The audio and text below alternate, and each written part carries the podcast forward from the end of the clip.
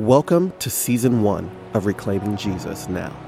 10 conversations with Jim Wallis exploring the themes of his new book, Christ in Crisis.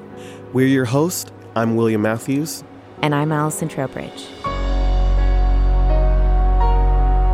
This is the 10th and final episode of season one Becoming Salt, Light, and Hope. So, I actually want to kick off this last episode with this beautiful depiction of salt and light as it pertains to both conservative and liberal parties. I think that the idea of salt and light is something that we, if we've been a part of the church for some time, we've almost become immune to hearing it because it seems like such a given of, oh, yes, go be salt and light. But we really don't resonate with the depth of meaning uh, in what Jesus is asking us to do there. And there's this beautiful passage in this the beginning of this chapter that talks about uh, the conservative values of being salt in the world and the liberal values of being light. I think it is it's a beautiful picture of what it looks like following Jesus into the world, which is neither a conservative nor a liberal ideal, but both, and the interplay of both together. I think you're exactly right that we hear this you are the salt of the earth and the light of the world. It comes right in the Sermon on the Mount after the Beatitudes. So here's a whole new way of living that turns the world upside down. The world needs you to do this. We'll call it salt and light, says Jesus. And I began to think how complementary but different salt and light are. Salt is the preserving, the seasoning, the holding things together, uh, the glue. And there are values that we need to have to hold societies together. And conservatives love to talk in those ways about those best values, as you just described.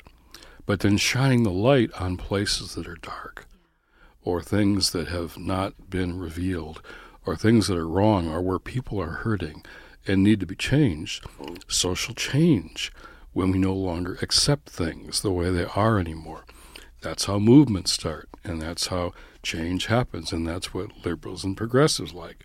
So these are both preserving what is good and necessary and shining light on what's wrong and needs to be changed. You don't have to blow everything up to change what needs to be, to be changed, but you've got to have preservation in society in order to change things and move in a different direction. That really struck me. This is a whole new insight for me about what salt is and what light is, and how they really are the best of what we call conservative and liberal or progressive. I find both of those realities very much present in the sacred text and also the character and nature of God. Like I see the, the, the tendency for God to go, like you said, holding on to the cohesion and to the the preserving and also to the, tradition. Mm. Like there's something beautiful yeah. about passing on tradition generation to generation and also like telling of the stories and this is who we are our moral values are being shared through these the text and these stories and these um, lives lived and and the conservative impulse to do that feels so right on the money. And so like like we can't just discard that. You know? Like we have to at least we have to weigh it in in in the modern context like the impulse that says like I when people say you know well what about the word of god in your life right we can often take that as feeling like that's a religious statement like why are you trying to hold me to that sometimes i think it, the more liberal among us can do that i've i've been guilty of that i'm like this book does not control me i just get really you know like antsy about it but actually there's something really beautiful to, to hold your life in light of these values that have been passed down and and getting to wrestle with that right? Mm. but also there are things in the liberal side in terms of like i see the future. I see where this is headed. And i think you can see that inside of the text too. The text and the character and nature of god carry both realities of like a god who is who, who's the God of Abraham, Isaac, and Jacob and loves tradition and value, but also the God of the future, who is drawing and pulling humanity to this omega point, right? To this like he's saying, I see the end from the beginning. So he's yeah. like, I'm far ahead of you. I'm yeah. already working things out for your good. An arc of history bending towards An justice. Arc of history that bends towards justice and righteousness and, yeah. and both coming along together. And so I think that's God. I think we are in the image of God. And so both are are real for us. And I think we would do each other a service to see that impulse in each other as good and that none of us are really trying to destroy America. and none of us are really trying to, you know, we're all trying to to actually make something that we think is good better. And I think if we can start again from that place, I mean, that will take a lot of moral trust to do. But I think if we can even remotely begin to dialogue from that place, we might be able to not just reconcile our political system. I think we can even rec- reconcile, excuse me. I think that we could even reconcile God and our view of God. And we wouldn't have these fragmented understandings of the character and nature of God. We could see God in wholeness. And as Richard Rohr would say, that's the true mark of a saint, is to see in wholeness and not parts. And it's what the world needs. The world needs those two things to preserve and sustain. I mean, we feel that. We feel like sometimes things are unraveling all around us, and you feel, wait a minute, you a progressive can feel like a conservative sometimes. Wait a minute, we have to. We're losing something here. We're losing some important values. But then, this injustice, this pain, this oppression, is in the dark and we're silent. And we have to reveal it and show it and name it and point it out and change it. I always say every generation has to decide what they think is no longer tolerable, no longer acceptable, and no longer inevitable. That mm. this is not something I can no longer. This is something that we as a generation can, will no longer accept. And we also don't believe it is impossible to be changed. We think it can't be accepted and it can be changed. That's what social movements do. yeah, they teach us. Yeah. They name things and say, this is no longer going to be the way it is because we're going to make it different. We're going to make it better. So if you lose either of those, those, those driving forces, you're in trouble. So I, I come back to this idea of crisis being both danger mm-hmm. and opportunity. And the word that that really comes out of this chapter for me is the word of hope, which is four letters you've been preaching on for a long time, Jim. And within a, a very divided, divisive political climate, how do we look at hope in this current context? That's that to me is finally the important question because faith communities are looked to most of all for that. Societies, movements need hope. And so I've always said that hope is not a feeling or a mood or a personality type. Hope is a decision, it's a choice you make because of this thing we call faith. And so, you know, as, as you know, Hebrews says now, faith is the substance of things hoped for, the evidence of things not seen. Mm-hmm. Or my best paraphrase of that is this hope means believing in spite of the evidence and then watching the evidence change. Mm. I don't have any quotes that we put on coffee cups except for that one at Sojourners. Is that can I buy that coffee cup? There's cup? a coffee cup that I have coffee with that has that on the on the going to order those for me and you me and you William. But to me that that kind of Wow, thank you. now th- this will be I'll give them to you and that'll be my thanks for all this work.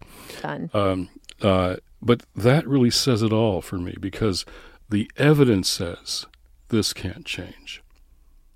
And we say, no, Hope is believing that it can, that it will.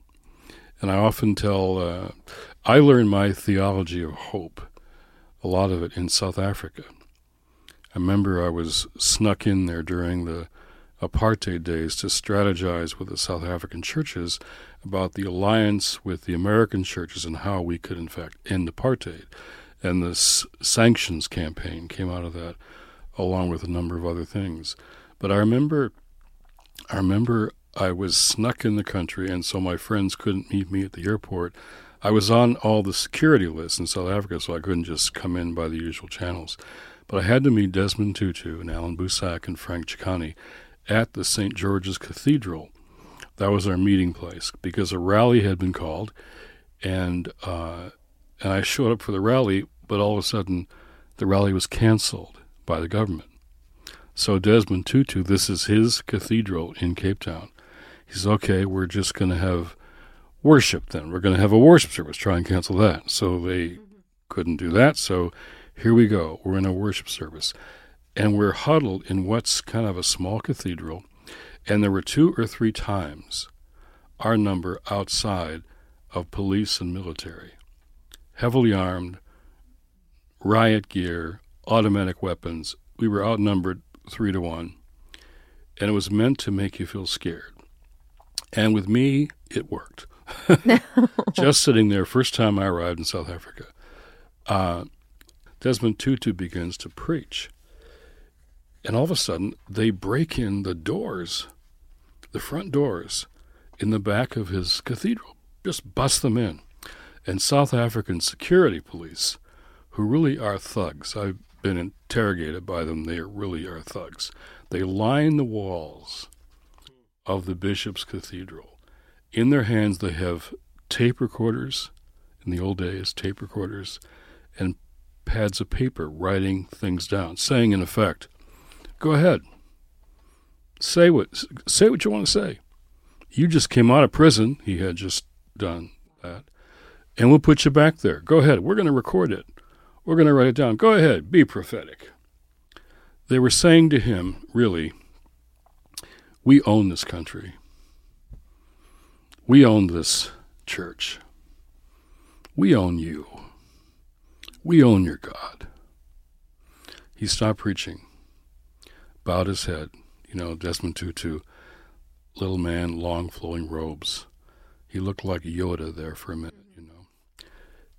And all of a sudden he paused to pray. We all wonder what he would say. Then he looked up.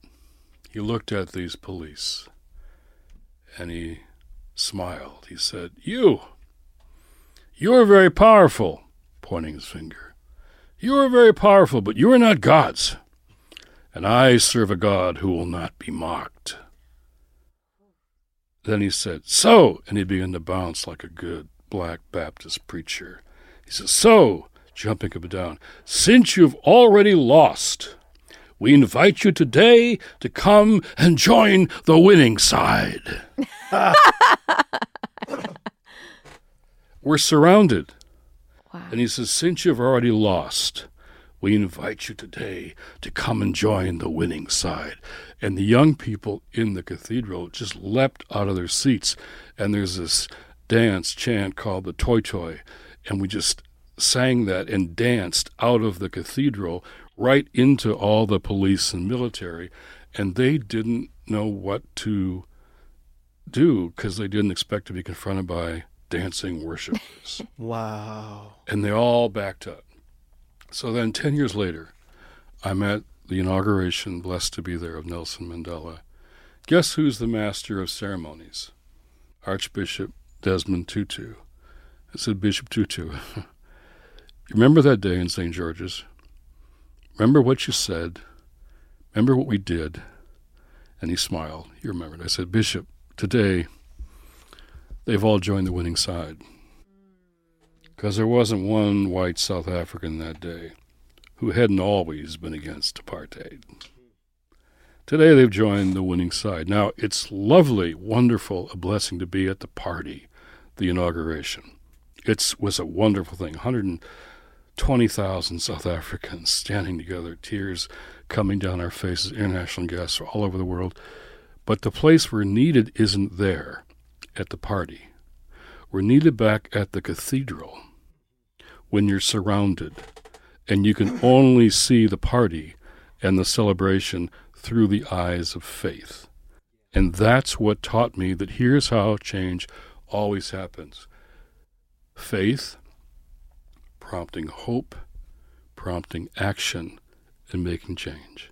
Faith, hope, action, and change. And that's what we can contribute as people of faith, the eyes of faith that say, I believe in that party. And I'm going to, as Tutu would say, you got to believe it and bet your life on it. Mm. But the the the faith uh, that it takes in that moment to see that future reality, that future moral imagination, it's it's deeply powerful. It's resistance, and I, I think it's Reverend William Barber that makes this uh, quote, and I love it because to me this is why we should always have hope. He says there always comes a time, no matter how bad things get, where evil overreaches. Evil always overreaches and it shows its hand. And it felt like in that moment, that's what that man was prophesying with that song and with that dance. Like, you've already lost. this act of you being in this cathedral is showing your hand. Evil is overreaching right now. And he could, um, it was almost like a prophetic sign for him to take joy and delight to know that the victory was his. And that's why hope is a door. Yeah. Hope is a door. On one side of the door, uh, things that look impossible, like would never happen when evil is overreaching and winning. But when you walk through the door and look back, you think, oh, this was inevitable. This was always going to change. No, it, it wasn't. You had to open the door and walk through the door, and the door is hope. You've got to open that door and walk through it. Then all of a sudden, new possibilities just start opening up. Mm. And you say you say here that that resurrection is that door of hope, and the resurrection comes only by the cross. And so we see this intermixing of suffering and hope joined together across human history. Well, let's talk about that. Let's talk about the resurrection. What are we doing here? Getting theological and so I'm at lunch one day with two New Testament scholars, very famous. We're speaking together at a conference. And they like all my social justice stuff, and they're in this too. And uh, but then they say, Jim, just checking. Um, do you actually believe in a historical resurrection, an actual historical resurrection. You believe in that? I looked at them and said, Yes, I do. They said, Well, for us, it's more metaphorical. More metaphorical. Now, I'm aware of the whole debate between theologians about whether it's true or not true and all that. Books have been written. So I wasn't going to go back to all that. What came to mind in that moment was this I said to them, hmm, do you think a merely metaphorical resurrection would have been enough for Desmond Tutu in South Africa? Silence. No more conversation. It wouldn't have been. It wasn't. The resurrection isn't metaphorical for me. Uh, I stand on that. And so that's why I believe no matter how much evil is overstepping hmm. or demanding or claiming, uh, I know what Bishop Desmond Tutu said. You know what? We're on the winning side. Yeah. But you have to go through that door. You have to believe that. And you got to, as he said, bet your life on it hmm. to make it true. So that's a powerful belief in hope. Hope is something you choose, you decide. You look through, as you said, look through the eyes of faith. Faith is so hard when you have to see what you believe and believe it's coming. You don't know how long, you don't know what it will take, you don't know what sacrifices are involved, but you know that in fact the arc of history, as Dr. King said so well, bends toward justice, and that's a side you're taking. You're so right. Like I, it's funny because I keep thinking of all these like black gospel worship songs that I grew up singing, mm. and uh, there's one by Fred Hammond where it says late in the midnight hour, but I mean it's based on scripture. Sing it. Late in the I'm not, late in the midnight hour, God's gonna turn it around. It's gonna work in your favor. But the thing about that is, you wouldn't have hope to believe mm. that weeping may endure for a night, mm-hmm. but joy comes in the morning. If there wasn't that belief, like so, the resurrection taught teaches me to have faith that what seems darkest can can bring about a new dawn. And so metaphorical or literal, you just know it's true. Mm. It's so hmm. deeply true. It's like people are like, is it literal or not literal? I'm like, yes. Uh, it's everything. yeah. It's you know, yeah. and, and it's but it, it's the, the the the knowing of that possibility. Yes, yes. The and the dark before the dawn. My my friend Bob Goff talks about he uses a lot of plane metaphors and he talks about when you're about to hit the speed of sound the the plane just starts shaking. Mm. everything just starts shaking and it feels like it's all going to fall apart and the bolts are all going to burst out and then you pass through. Wow. And that's where that's where i think um, uh, that's why the black church was so there wouldn't have been a civil rights movement that was successful without the black church as the animating infrastructure. It was never just Christians. Yeah. Movements never are, and they shouldn't be. They should be all kinds of people. But we should be the animating core because people went to Dexter Avenue in Montgomery on Sunday morning with this 26 year old new black pastor who now was the leader of this bus boycott. They went there because, number one, they had to get inspired weekly because of what they were going through every day. They had to be, get, keep inspired. But then uh, the, the carpools were signed up for in the foyer. And if you needed a ride and can't take the bus, you got to get to work. And thirdly, you got to know what you, you just said. We're going to win. We're going to win, guys. We're going to win. And who knows how long it will take? Maybe not this time, but we are going to win. And that animated movements again and again. So, movements for women's suffrage, abolition of slavery, civil rights, South Africa. You know, Nelson Mandela knew he, when he got out of prison, he had a service in Soweto Stadium. He invited all of us faith people who were part of that movement. And he thanked us for how, if it wasn't for the transforming power of faith, there wouldn't have been an end to apartheid. Well, that, that Hebrews 11 scripture, which you bring in this chapter of the book, is so powerful because it's naming the lineage and the legacy of the men and women who have gone before mm. us. It's speaking of the faith that has preceded us, but also the faith that is ours to enter into in this moment. So, like going back to the salt and light thing, it's like there is the salt, this preserving legacy from from ancestors and generations before mm-hmm. that is real. And then and then then Hebrews calls it the great cloud of witnesses. Mm. and that you are being championed and you like we're being championed by the ones that have gone before cheering us like the prophets like are cheering us on. We stand on the shoulders of giants we stand on their shoulders and we get to enter into a new beloved community, a new reality that that we might not see the fullness of it come to completion. We are just we are entering Mount Zion, but we we are we are just doing that and then the kids that come after us. So you're going to get, me going now because you mentioned the cloud of witnesses. Let's now, talk about them. Now, one of my elders, one of my mentors, was Vincent Harding, mm. who was in the inner circle of Dr. Martin Luther King Jr., uh, of the Southern movement and became one of the best historians of the whole black freedom struggle. And, and he preached this sermon that became an article in Sojourners called The Cloud of Witnesses. And uh, he said, Who were the people around Martin Luther King Jr.? So we went expecting him to name some of the other. And he talked about all these ancestors, mm. all these, these voices and and and and and and he said they're like and the scripture says and their the fulfillment of their salvation depends on you. They are invested in you. They're not fulfilled until you act. And Vincent said they're like cheerleaders in the stands and you're on the field in the mud, you're fighting, but there they are. And so on my wall at home, the place where I wrote most of this book, I have a whole wall of my cloud of witnesses, my family of faith.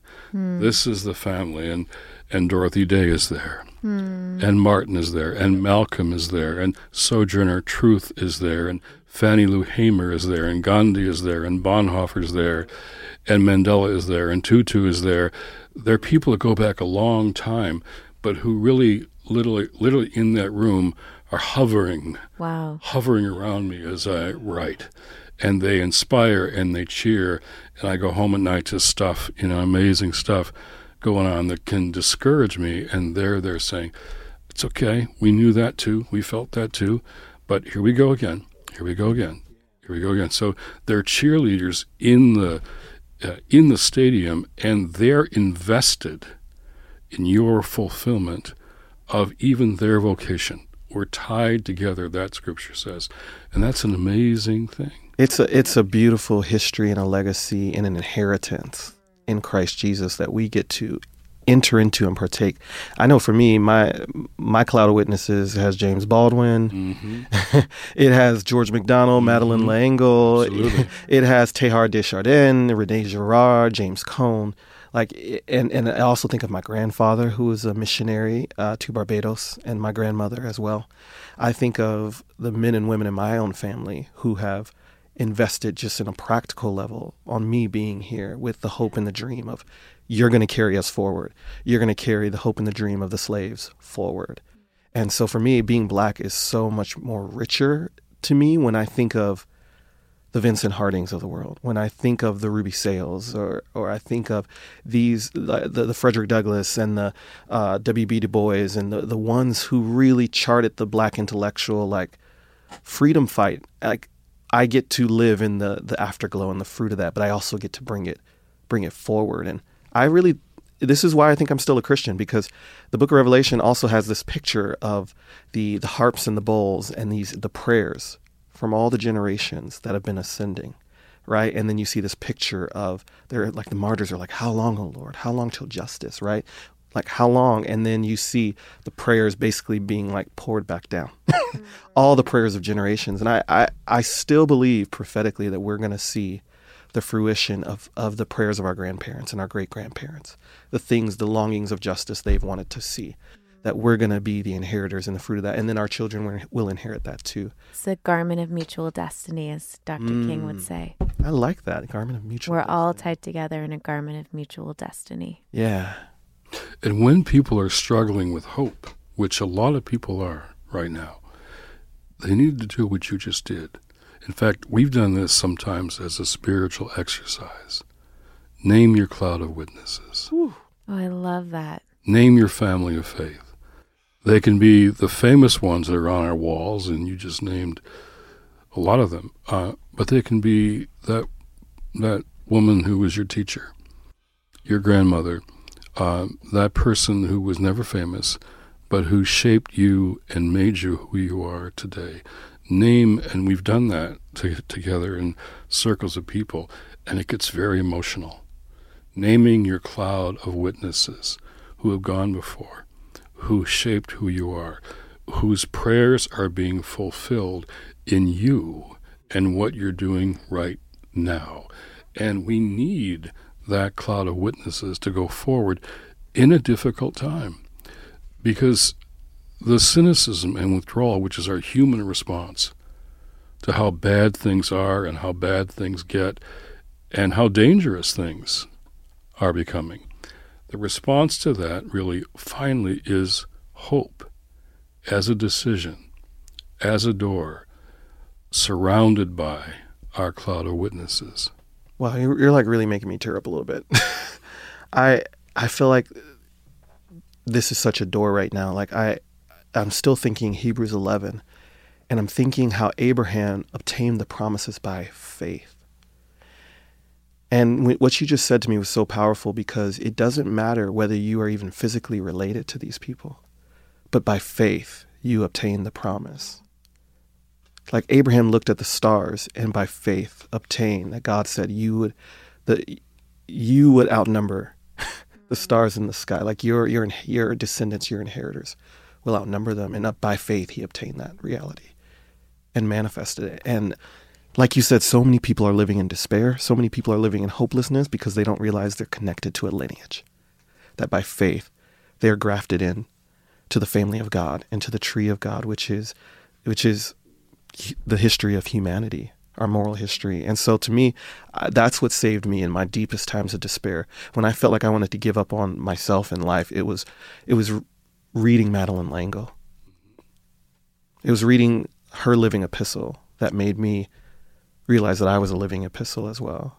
And it restored that dignity back to me. Same for, like I said, who, James Baldwin, Teilhard de Chardin, but also looking at my own actual family's history. But even if you don't even have that, and I know there are a lot of people that don't have that, they don't know who their family is. By faith, like like Abraham, you get to obtain, like Jacob, by faith, obtain the promise. And I feel like for the first time when you said that, I, I that's the capstone to me of Hebrews 11. Mm-hmm. I got that now. And then women find there and they see Sarah, not just Abraham, but Sarah. And they see all of the women who are part of that cloud of witnesses, uh, who are, you mentioned Madeleine L'Engle. I mean, Dorothy Day is on my wall in, you know, Sojourners. How about Sojourner Truth? And everything she was and stood for. So we've just done our little, so Allison, your cloud of witnesses. Mm. When you think about that Hebrews text and and that cloud, I mean, here to be to be moving forward as a woman, as a woman of faith, in a society where that's so painful and difficult to do. And you wrote a book called Twenty Two about well, you were a, a kid of a kid. How did you you were looking for that kind of support and help? And so, as a woman and as a woman of faith uh, who are the women and men, the people who are for you uh, that on that wall for you, mm. that cloud of that, that yeah, yeah, cloud of witnesses. I mean, I think of you know those generations. My grandmother, who I never met, who was the matriarch of our family, and my mom, who's prayed for me every day of my life, and and and my father who's the way that he showed us sacrificial love and and and care and trust and and the friendships that that surround me my best friend. I, I mean so i feel spoiled in those relationships and that cloud of witnesses. And i think madeleine uh, madeleine l'engle was a big one for me too. As a little girl she she has this beautiful line where she says, Write the book that needs to be written. And if it's too complicated for adults, you write it yeah, for children. children. Yep. yep. and I used to read her books as a little girl, and she showed me a spirituality and a way of seeing and understanding God that is beyond an understanding that I even hold today as an adult. Um, Side note: can, Let's go to St. John the Divine while you're here. And oh, I'd love that because she's buried there, and there's also really? a little memorial there for her. Yeah, let's go see it while we're here. I would love that. Okay. Keep going though. Mm. Uh, C.S. Lewis has been a big one for me. Jim, mm-hmm. you and. I have talked mm-hmm. about him yeah. a lot. Um, gosh, uh, William Wilberforce. Mm-hmm. I spent I've spent about a decade working against anti-slavery and to see that as being a fourth abolition movement in modern history that is, you know, a movement forward ahead of the abolitionists that um, that began in in England, um, as, along with More, along with you know the other um, Hannah More mm-hmm. Um, with Wilberforce. Uh, Caught up in a revival, Wilberforce was caught up in a revival as a parliamentarian. His part was to call for the end of slavery, and he was laughed at when he put that forward. And then decades later, when it finally happened, uh, there was a standing ovation, and he died three days later because his work was done. But it was he was acting in faith. It was this. There was no possibility of this because they all said, "Well, if we don't have slaves, the French and the others, they'll have slaves. we'll fall behind. It was impossible to call for the abolition of slavery, and he did as a matter of faith. Mm. Yeah, and even even um, even in our present day, the our recently recently passed Rachel Held Evans. Mm-hmm. And a part of her gift was lifting up other voices. Yeah. That was part of her vocation to lift up other voices who were salt and light. Mm. Bless her. I think I think when we be- can become overwhelmed by the news of the day to be reminded of mm-hmm.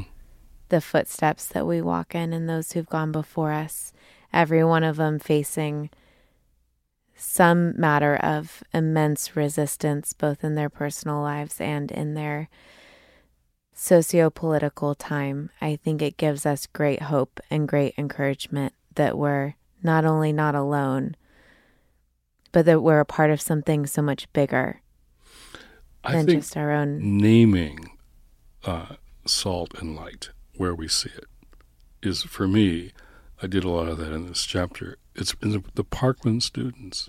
Yes. Are changing the whole yes. gun conversation.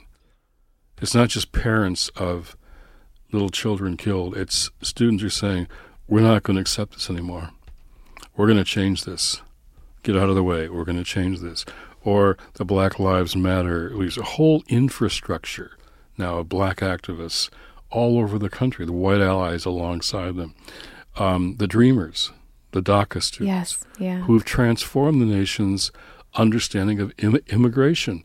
Nobody wants to, to deport the dreamers. Yeah. like I think 90% of the country wants them to stay, or the way women rose up after this election. The survivors too, yeah. And the women running for office, and yeah. and, and and the movement of women in the churches. My my wife Joy Carroll was one of the first women ordained in the Church of England, and I remember she was celebrating Eucharist at this thing called Greenbelt. You know, twenty thousand young people, and my four year old son sitting in my lap, our son Luke, sitting in my lap, watching his mom do this Eucharist and whatever she would say they would say also with you. He, she say they back and forth, back and forth. She's and they're doing whatever she's telling them to do. And my son looks up at me and says, "Dad, can men do that too?" so and so a whole new generation seeing women in their collars and yeah. their ministry, whether they're priests or clergy or not, but leading in all kinds of ways, is changing the narrative. So the salt and light that changes our narrative and makes us think we can do this too. I mean, the last the last three to five years, for me on a personal level, but as well as on a collective level, felt so much loss. It's been a lot of loss. But as we sit here and name what has come out of the last three to five years, mm. I have so much to be grateful for. Mm these movements you mentioned standing rock ferguson mm. i'm grateful i'm really grateful for everyone who decided not to be passive and to to to fight for what they believed and to raise a voice it's inspired me like when rachel died i instead of simply being lost in the grief of it i thought how can i honor her memory? How can i speak mm. up and be bolder? She's gone. She's not here to do it anymore. So what how can we do it? Like every all of us were asking that question after rachel passed. How can we we do it together? And for all the loss that i feel like has happened and the things we've talked through this podcast and the things we've have and are still grieving i think what we've gained in resilience and strength far out, out far exceeds it Mm. And those native leaders at Standing Rock showed us here's how you take care of the world, here's how you take care of the planet. Uh, we're water protectors and people of prayer. That's how we do it. So it's the salt and light that that that shows us and teaches and teaches kids, Young people are looking, a lot of you who just want, they see the world, it needs to be changed, and they look for people who are changing it because they want to change it too. So salt and light becomes critical, Allison, to the hope question. Yeah. That's where we get our hope. The last page of the book quotes Frodo and Gandalf in Lord of the Rings, J.R.R. Tol- Tolkien's.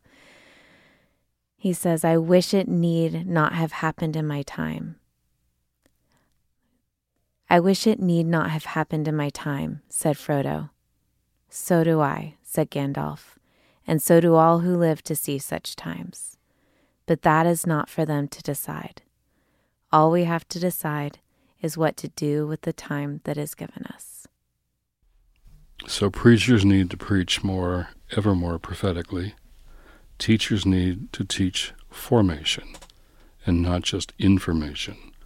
Writers should write ever more honestly. Lawyers should fight courageously for those who need their help. Reporters should report the facts even more diligently and speak the truth to power regardless of what the powers think about that. Artists should make art that nurtures people and makes them think and inspires them to create and act. People who know climate change should fight on climate change. People working for living wages and economic justice should keep organizing. People working for racial justice should continue to build that bridge to a new America. People who work for human rights, voting rights, women's rights, immigrant rights, refugee rights, and LGBTQ rights should keep defending and advocating. We should all serve those around us. We should all be watching the people left out and left behind. That's what we do, and that's salt and light. And this test of democracy that we're facing is also a test of our faith. So may God be with us. The music you're listening to is provided by this podcast's very own William Matthews. Reclaiming Jesus Now is brought to you by Sojourners, faith in action for social justice. Podcast produced by Paul Woodhull from the District Productive Podcast Network and Chris Latondres. To learn more about Jim's new book, visit us online at book.sojo.net. That's book.sojo.net. And if you like what you heard today, please help us spark more conversations about the future of faith by telling a friend or leaving a quick review. That makes all the difference. Thanks for listening. God bless you.